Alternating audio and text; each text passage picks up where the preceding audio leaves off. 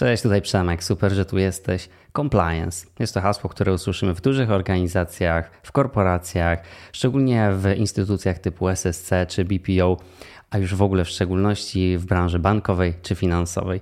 Czym jest compliance? Czym się zajmuje? Kto w organizacjach zajmuje się obszarem compliance? O wszystkim w dzisiejszym odcinku. Zapraszam.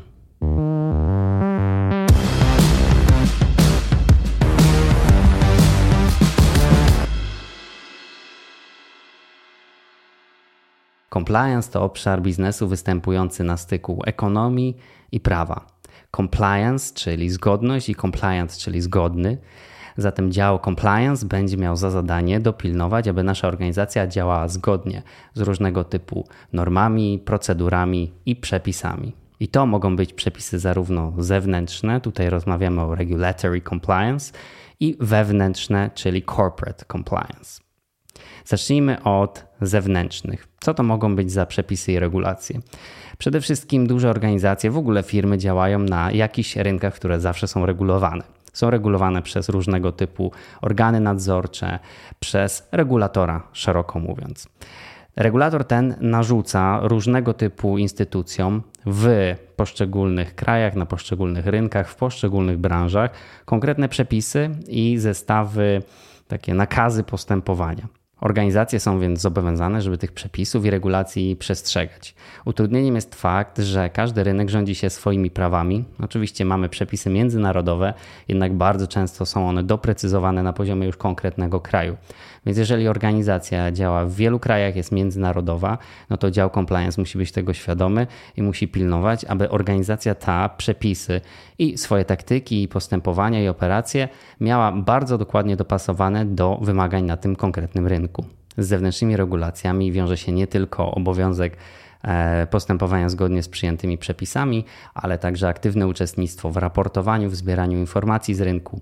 A więc organizacja, która będzie zobowiązana, żeby te przepisy e, przestrzegać, to będzie musiała także na przykład raportować do organu nadzorującego Mm, sytuacje typu wysokie transakcje, albo podejrzane transakcje, albo transakcje z osobami eksponowanymi politycznie.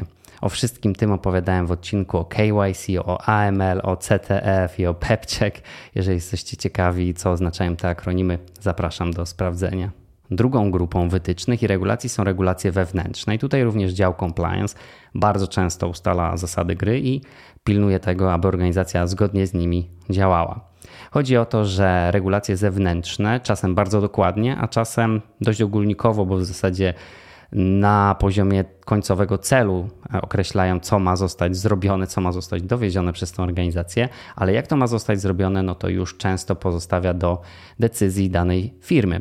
Więc takie wewnętrzne regulacje będą się różnić w zależności od konkretnej firmy, chociaż oczywiście będą podobne, bo mają spełniać ten e, końcowy cel, który w każdym wypadku będzie taki sam.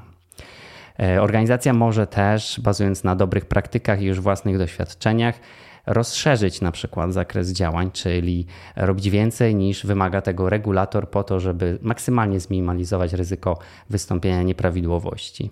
A co compliance robi w praktyce? Jest to przynajmniej kilka rzeczy. Przede wszystkim wyznacza cele w zakresie zgodności. Sprawdza, czy wdrożona procedura KYC e, jest zgodna z zewnętrznymi i wewnętrznymi regulacjami. Sprawdza, czy mamy wdrożony odpowiednio system whistleblowing, czy procesy, które mamy w firmie, spełniają wszystkie niezbędne regulacje zewnętrzne i dobre praktyki przyjęte wewnątrz organizacji. No i wyznacza tutaj wskaźniki realizacji tego celu monitoruje otoczenie prawne. Przepisy prawa się zmieniają, powstają nowe przepisy, więc dział compliance ma za zadanie monitorowanie tych zmian i aktualizowanie wewnętrznych procedur, tak żeby one odpowiadały tym zewnętrznym regulacjom. Wdraża narzędzia związane ze zgodnością. To mogą być procesy i procedury, ale to może być też oprogramowanie, które pomaga nam zbierać dane i na przykład wychwytywać incydenty, które wskazują na to, że gdzieś występuje ryzyko niezgodności z przepisami prawa albo z wewnętrznymi regulacjami. Dział compliance również przeprowadza wewnętrzne audyty zgodności, czyli na przykład cyklicznie spotyka się z przedstawicielami konkretnych zespołów i krok po kroku przechodzi przez operację, przez proces tego zespołu i sprawdza, czy na każdym kroku operacja jest zgodna z wytycznymi. Sprawdza, czy zespół dba o to, żeby zbierać dane, które miał zbierać i czy procedura jest zachowana zgodnie z tą zapisaną i przyjętą. Dział compliance dba również o poziom edukacji pracowników w organizacji, czyli zapewnia dla nich szkolenia.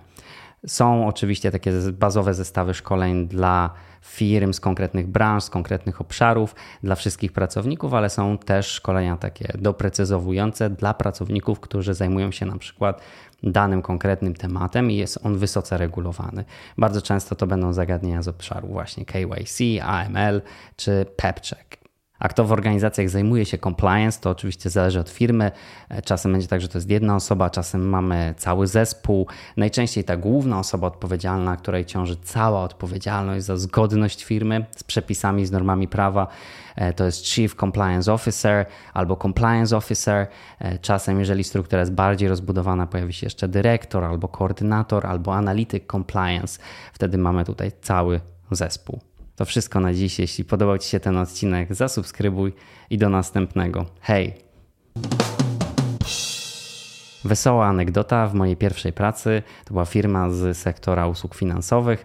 E, byłem prokurentem firmy, więc takim prawnym przedstawicielem. Między innymi podpisywałem umowy w imieniu firmy. E, no i zajmowałem się też pozyskaniem licencji na działalność w ogóle w Polsce z Narodowego Banku Polskiego. Więc poważne sprawy a z drugiej strony połączone z moją proaktywnością, chęcią rozmów, chęcią załatwiania spraw.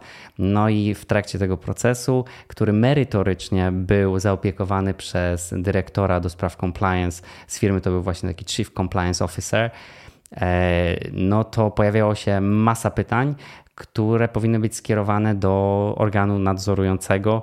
E, no i ja wtedy nie wiedziałem, że to tak oficjalnie że to tak trzeba maile pisać że ten proces trwa, więc pospisywałem te wątpliwości pytania, które mieliśmy i po prostu dzwoniłem do tego organu na jakąś infolinię.